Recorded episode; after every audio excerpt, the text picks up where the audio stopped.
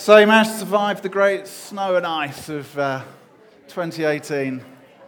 Well done. I know quite a few people have boiler problems, people boiling, having to pour boiling water over frozen outlet pipes and stuff, but we got through it. The Blitz spirit prevailed.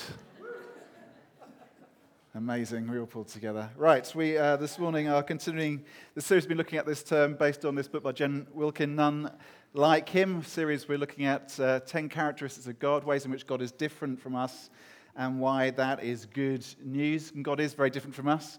If we need to be reminded of our human limitations, this past week has exposed that to us. Uh, just an inch or two of snow can throw, or does throw, the whole country into complete chaos. Lindsay Kennedy was stuck on the A31 in the forest for 11 hours on Thursday night, uh, caught in that.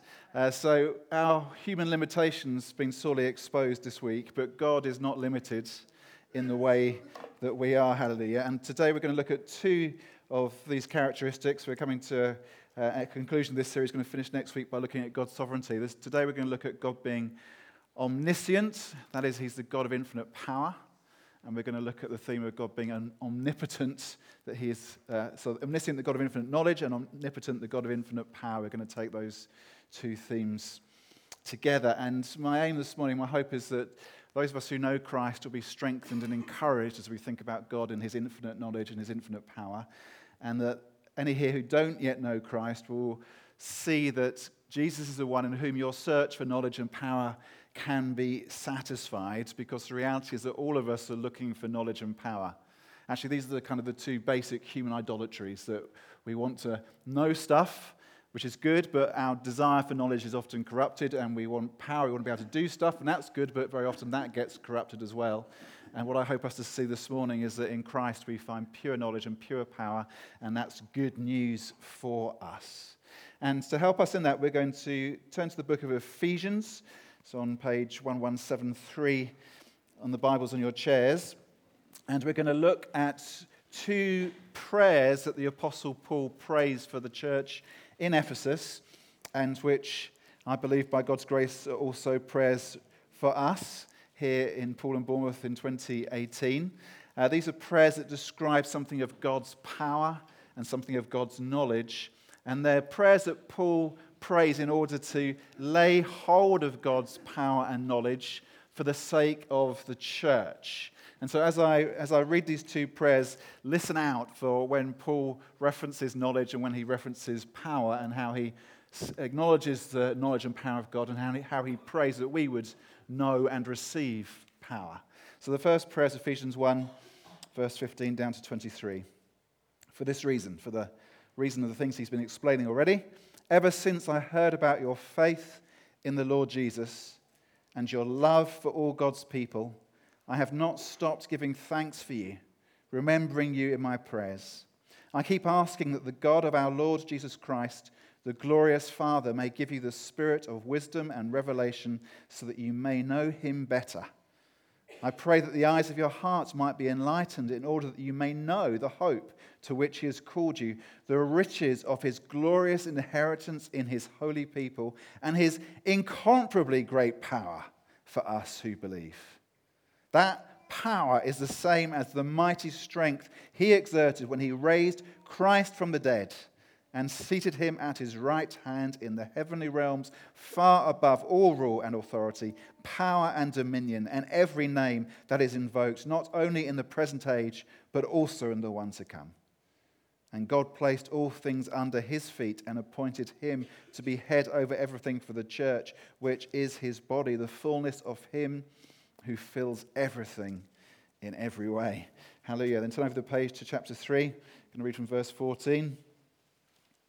For this reason, for the other things that Paul has been explaining about what God has done for us, I kneel before the Father from whom every family in heaven and on earth derives its name.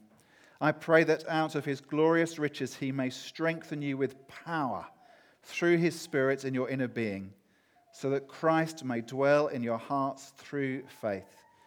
And I pray that you, being rooted and established in love, may have power together with all the Lord's holy people, to grasp how wide and long and high and deep is the love of Christ, and to know the love that surpasses knowledge, that you may be filled to the measure of all the fullness of God.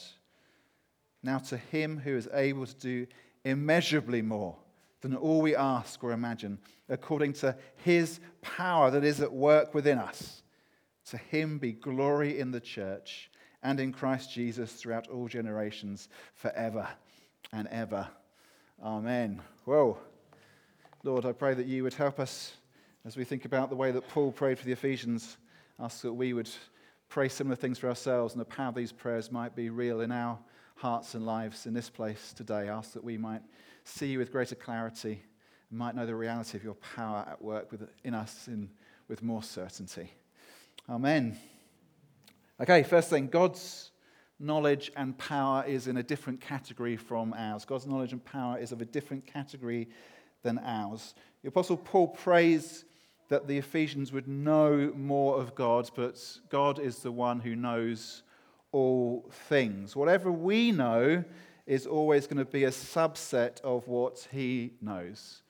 Our knowledge is like this. God's is infinite. Whatever we know is always just a little subset of the things that God knows. And what we know always depends on what God has revealed to us. And Paul prays that the Ephesians might know more about God. And he also prays that they would have power. But God has all the power. God has the power that raises the dead to life. That's how Paul describes God's power here. The power that raised Christ from the dead is at work in us now.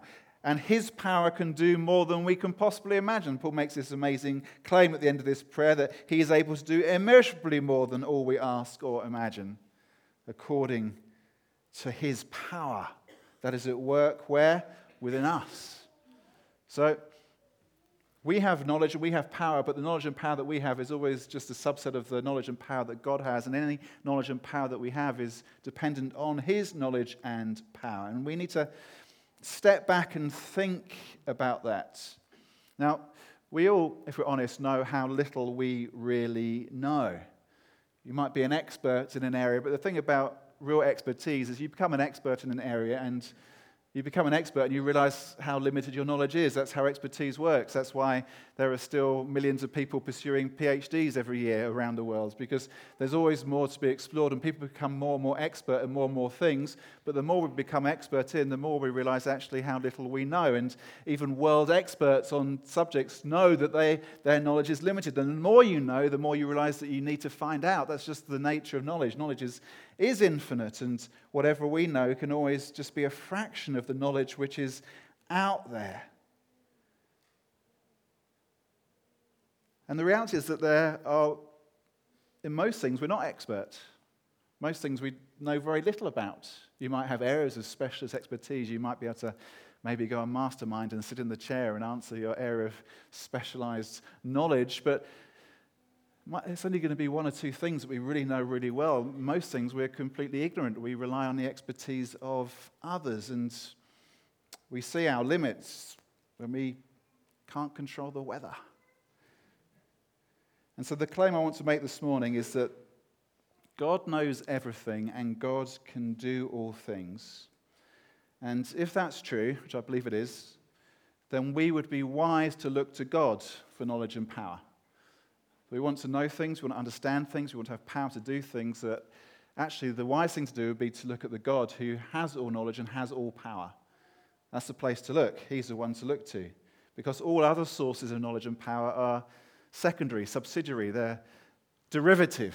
That knowledge and power originates in God. He has all the knowledge and He has all the power. And so, if we want to know things and if we want to know power, then it's wise to look to God first and foremost rather than anything else. That's the claim that I think Paul is praying for these Ephesians, and that's the claim I want to make this morning.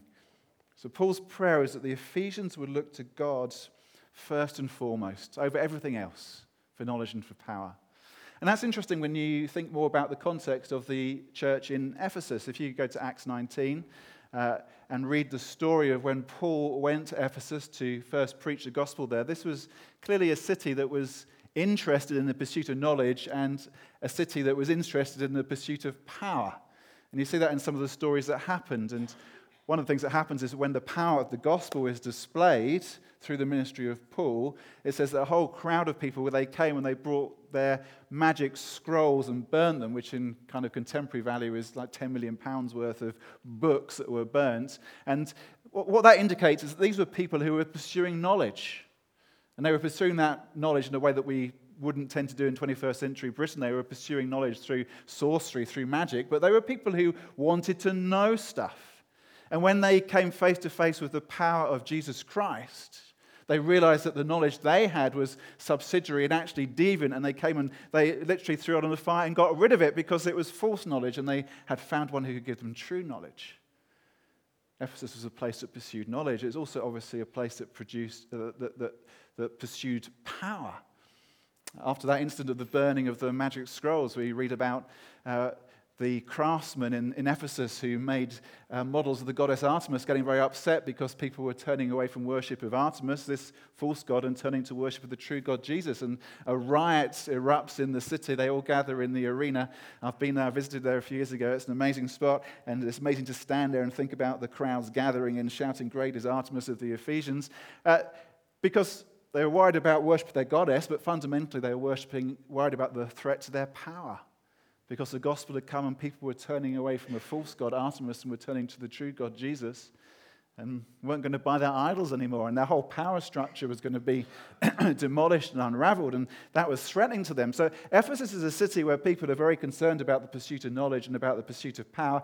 And Paul says to these Ephesians, and he prays for the Ephesians, the way that you get knowledge, the way that you get power is through Jesus Christ. Everything else is secondary, subsidiary gospel message upends all human pursuit of knowledge and power. And so, a question for us to think about this morning is have, have our lives been upended by an encounter with the God of infinite knowledge and infinite power? That's what happened in Ephesus. The whole city actually was upended by an encounter with the God of infinite knowledge and infinite power. What about us? Have our lives been turned upside down by an encounter with this God? That's the first thing. God's knowledge, God's power is of a different category than ours.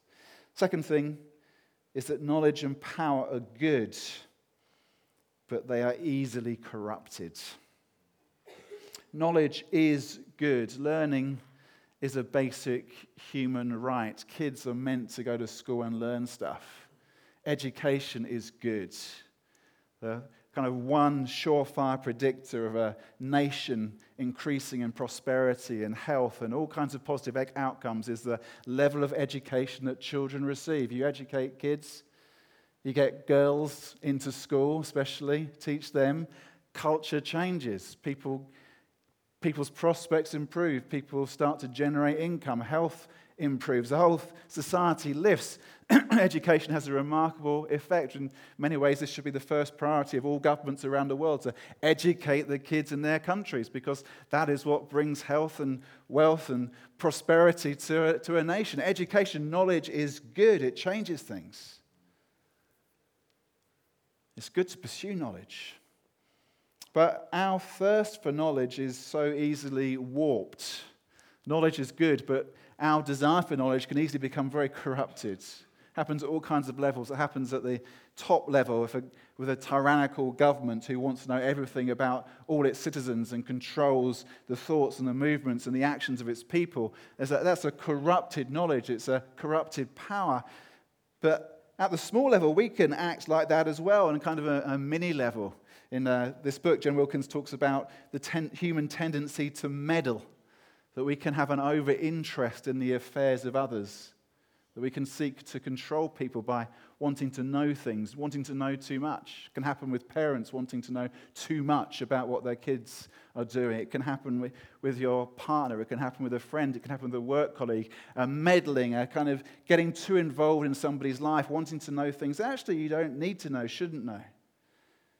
We can be overwhelmed by information. We can suffer in our day from information overload, that we can be plugged in the whole time. Difficult to switch off. There's always information coming at us. There's the, the TV and the computer and the phone, and You can the whole time be wired in, wired into the news, wired into social media, all the, t- all the time having information pumped into you. And actually, what, that hap- what happens then is rather than just knowing more and being better, it, become, it's, it is kind of corrupting because we end up just dulled and you actually end up quite depressed just by constant information. We all need times to disconnect, just to rest, to let our minds and our souls kind of be washed of all the stuff in the world. If you stay constantly plugged in, it, you're not just growing in knowledge, you're, you're actually going to dull yourself and depress yourself and damage yourself. We can suffer from information overload. Similarly, power is good. Power can be used for good. Power gets stuff done. Powerful people make things happen. But our thirst for power, again, is so easily corrupted, so easily warped. And we can see this in the things that we esteem in our, in our culture. You see it in, in some of the things that we value. Think about sport, which uh, is a reflection of physical strength as power watching the Winter Olympics, those extraordinary, I mean, the Winter Olympics, it's kind of comical. They were just slipping down hills the whole time, aren't they? It's difficult to take seriously, but it's remarkable. You see, see the, the somersaults and the turns they can do, the, the skill of the spear, because it's dangerous. There's a, there's a power about that physical strength. I was watching the, the indoor athletic championships last night from Birmingham that young American sprinter Coleman just got a new world record at 60 meters, 6 point, what was it, 6.7 seconds or something, wasn't it? He did that 60 meters in just ex- watching in slow, mar- slow motion the physical power as he kind of flew down the track, more time in the air than touching the ground. Just extraordinary. And, and then we can admire that. There is something admirable about physical strength as power, and physical strength as power can be good because it can be a protective force. If you're in danger, you want somebody who's physically strong to come and rescue you. If your house is burning down, you want a physically strong fireman who can get you out of there. Physical strength can be good, but physical strength can also be negative. We can make idols of the physically strong. We can idolize the footballer. We can idolize the athlete. We can make idols of our own bodies with obsessive attention to our physical well being. And of course, physical strength as power can become literally abusive because the strong can abuse the weak, as we see again and again. Another thing that we cherish in our culture is glamour, beauty as power. And beauty is good. Beauty is good because beauty is beautiful. But beauty as power can also be very, very negative because beauty as power is used manipulatively. Jen Wilkins, in his book, gives the example of, a, of uh, how beauty is used manipulatively in that if you're beautiful, it opens all kinds of doors to you quite unfairly, simply on the basis of your physical good looks. Beautiful people get away with far more than the rest of us do. They're allowed to do things the rest of us don't do. They find doors open for them that the rest of us don't have open to us because people respond to beauty. And and that can be very negative, it can be very manipulative. And of course, the other thing about physical beauty as power is that it passes. And so we see in our society this desperate fight, this de- desperate struggle to hold on to youthfulness, to hold on to physical beauty because we think that's where power is. See in business, wealth as power. There's things which are positive. Of course, there are about business, about wealth as power. Wealth generation is good. We need businesses which provide work for people so that people can provide for themselves and their families and can have dignity because of the work that they do. But wealth as power is also negative. It's easily corrupted because of the way in which it stratifies society, that we tend to value people by what they are worth in financial terms and somehow think that those with more money are, are not only in material terms worth more, but somehow morally worth more than those who have less. And that's a corruption, that's a distortion. And something else we value in our culture is personality, charisma, celebrity, celebrity power. Now, charisma can be great, it can be very positive because it can be used to motivate people to get things done, but Again, it can be corrupted and abused because it can become very manipulative. And we can find actually that the whole focus is on style rather than substance. That rather than what is really full of integrity and character gets overlooked, and what is flashy and catches the attention seems to have the power. Knowledge and power are good, but they're so easily corrupted. So we need the right kind of knowledge and power in the right way. We need knowledge and power that is pure rather than corrupt.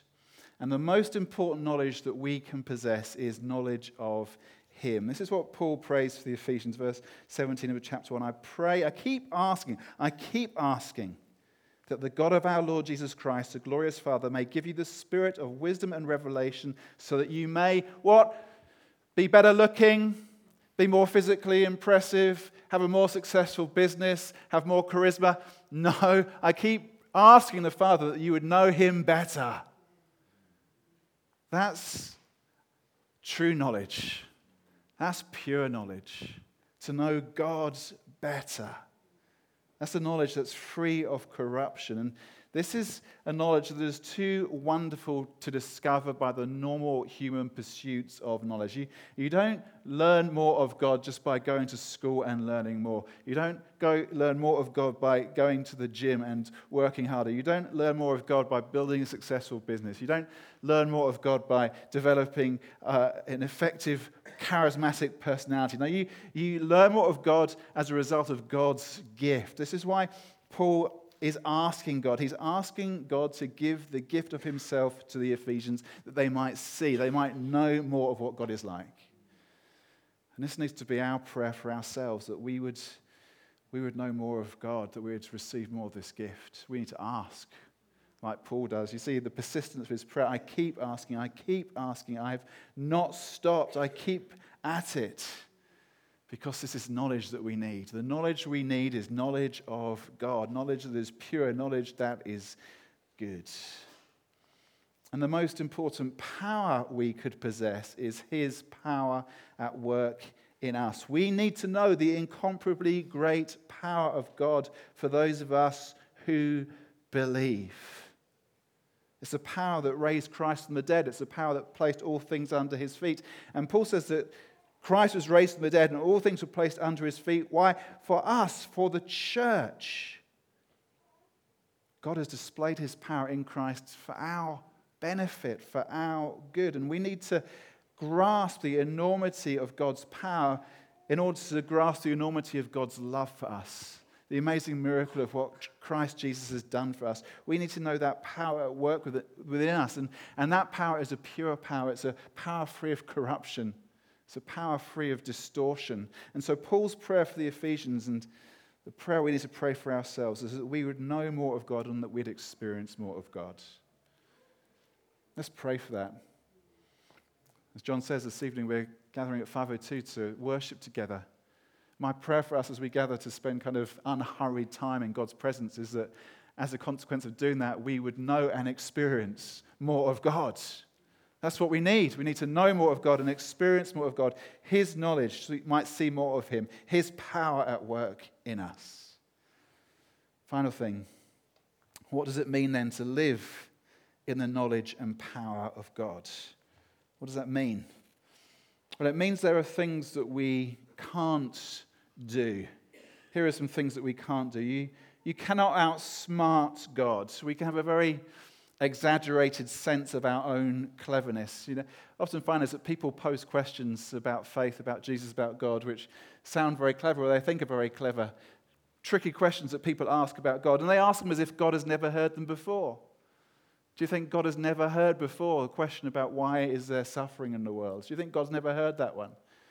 People ask questions about hasn't evolution disproved God? Do you think God hasn't heard that question before? There's no question which is so clever that it outsmarts God, that it outfoxes him. Think about Adam and Eve hiding in the garden when, when they'd rebelled against God. I mean, the craziness of it, they think they're going to outsmart God by going and hiding in some bushes. They think God won't be able to see them. I mean, it's, that's what we do as human beings. And in Psalm 2, it says that God laughs. God laughs at human endeavors to outsmart him and sees how ridiculous they are. You can't outsmart God. You cannot bargain with God. We can't say, God, if I do this, can you do that? That's just not how it works because God is the God of infinite knowledge and the God of infinite power. What could he possibly need?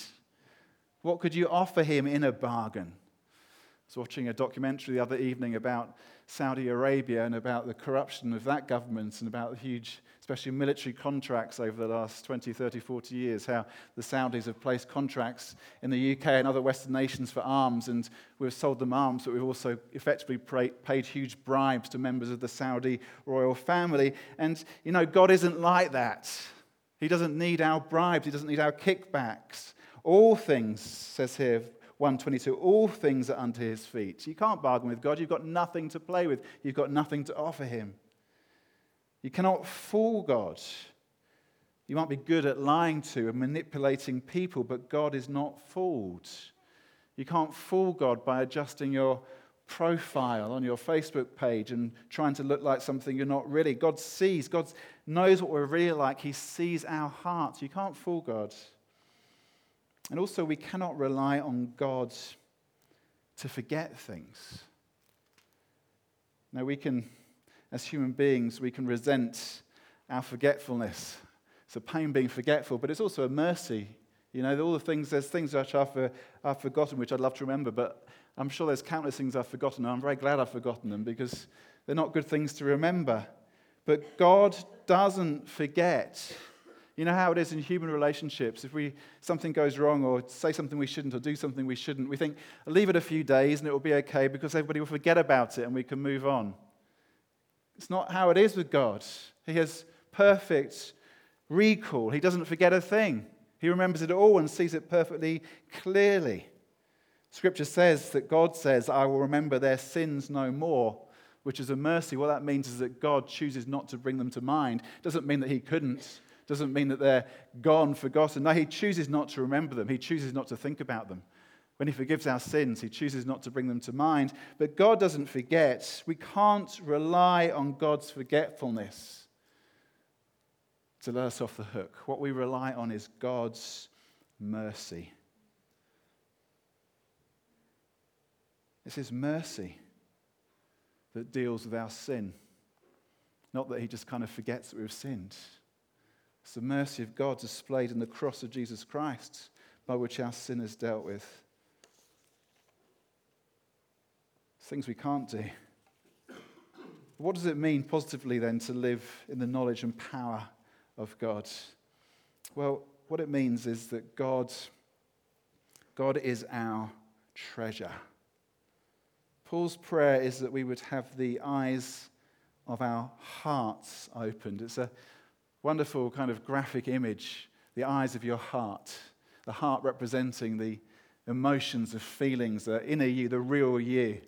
And this picture of the heart having eyes, that the heart can be blind to what is true and what is good. But Paul prays that the eyes of our hearts might be open so that we would see. And he, he prays that the eyes of our hearts would be open to, to hope, the hope that we have in Christ. He prays that our hearts, the eyes of our hearts would be, eyes of our hearts be open to the riches that are ours in Christ. now, the hope of Christianity, the hope that Paul prays that, that we would have, is, is not that we would be happy all the time. This is one of the things that we need to be clear about, especially when we're talking to those who don't know Jesus. One of the kind of myths that we can sometimes try and sell people is you turn, put your faith in Jesus, and everything's going to be all right, and you'll be You'll be happy.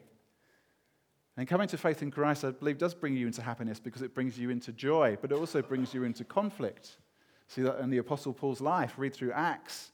See the hardships the Apostle Paul went through. It doesn't mean that life is always going to be easy. No, the hope that Paul prays that we would know as the eyes of our hearts are opened is this that we would know God, that we would realize that in Christ we have found the great treasure that we have found the pearl of great price. You know, Jesus told those stories, told a story about a man who found in a field a box of treasure and he sold everything else he had in order to buy the field to gain the treasure. He told a story about a pearl merchant who found the greatest pearl ever and sold everything else he had to get this one pearl. And the point is that God is the pearl, God is the treasure. And we need the eyes of our hearts open to see that God is our treasure.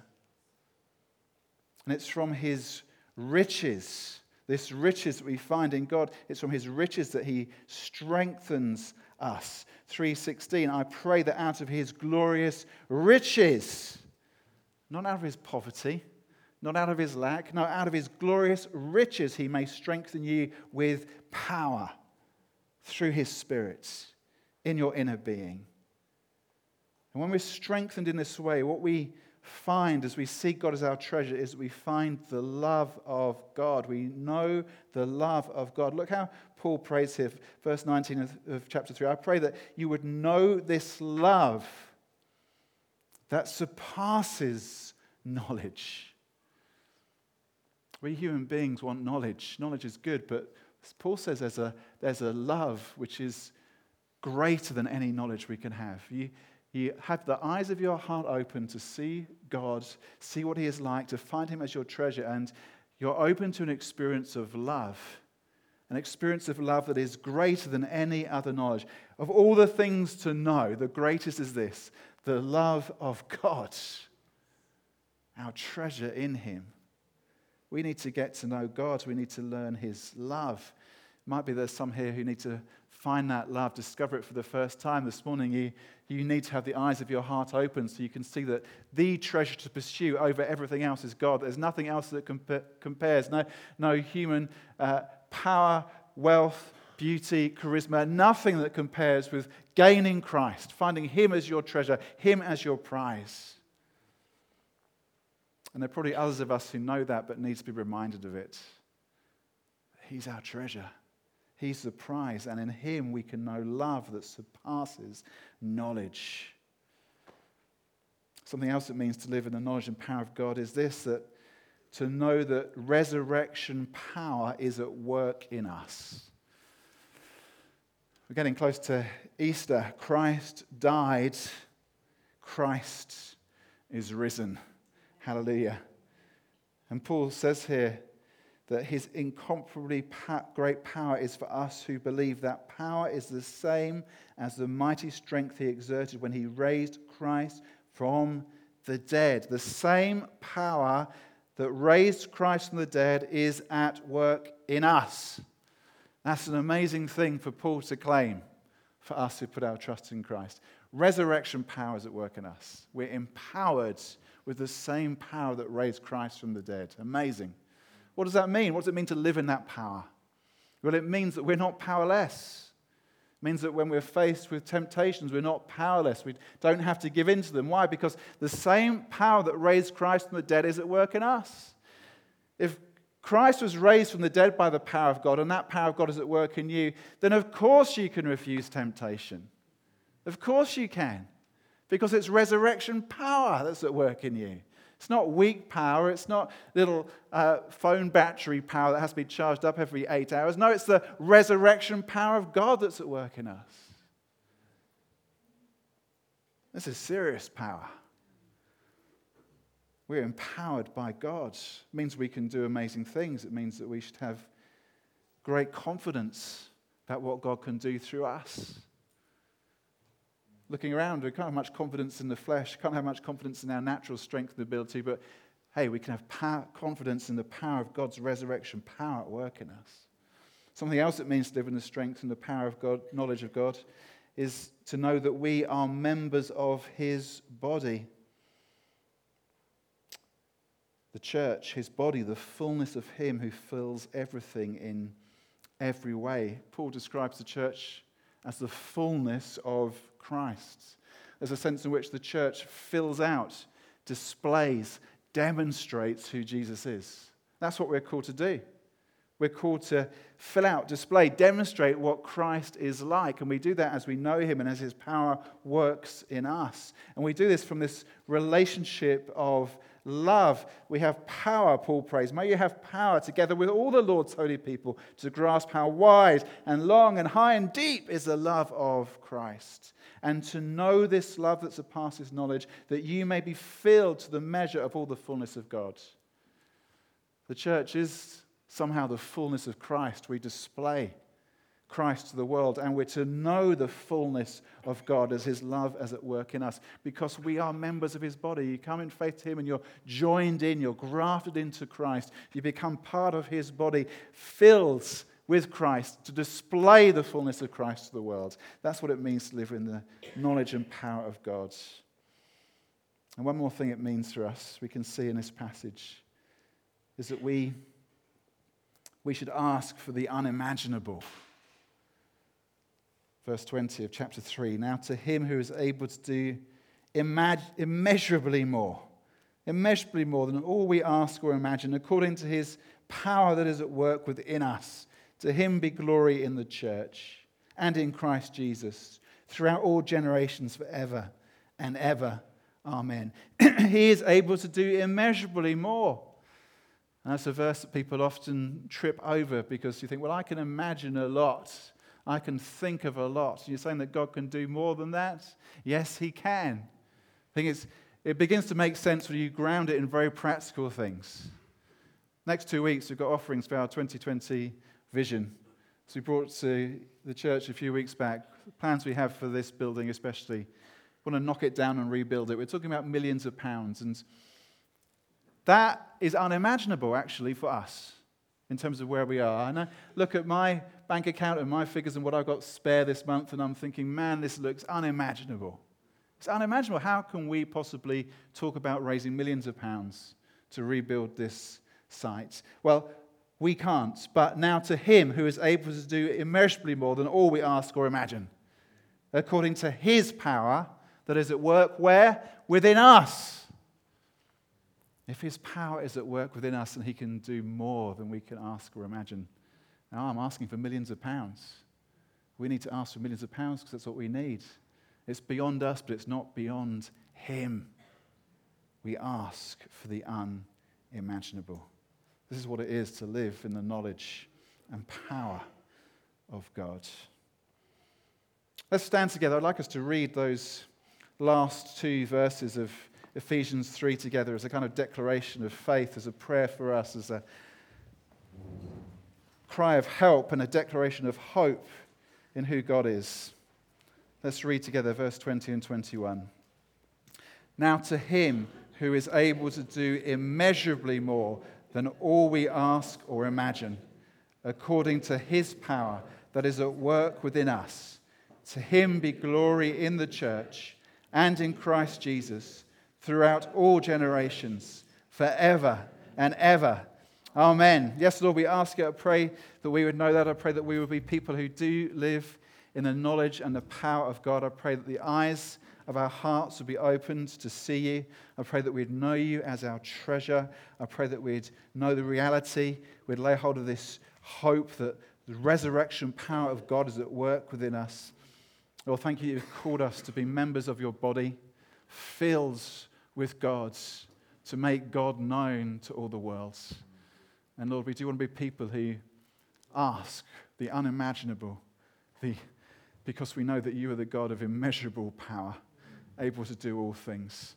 And so we lay hold of you, Jesus. We lay hold of you. We look to you. I pray, Lord, that we wouldn't pursue knowledge and power in the wrong ways. I pray that we wouldn't be swept up by the, the patterns of the world, but Lord, we, we would again have an encounter with you, just as those Ephesians did, which turned everything upside down, turned their lives and turned that city upside down when the false gods, the false gods of knowledge and power were exposed as, as, as knowledgeless and powerless, when people saw the reality of knowledge and power of God in Christ Jesus. Lord, may that be true for us. May our lives be, again, upended by the reality of who you are and what you've done. Ask in your precious name, Jesus. Amen.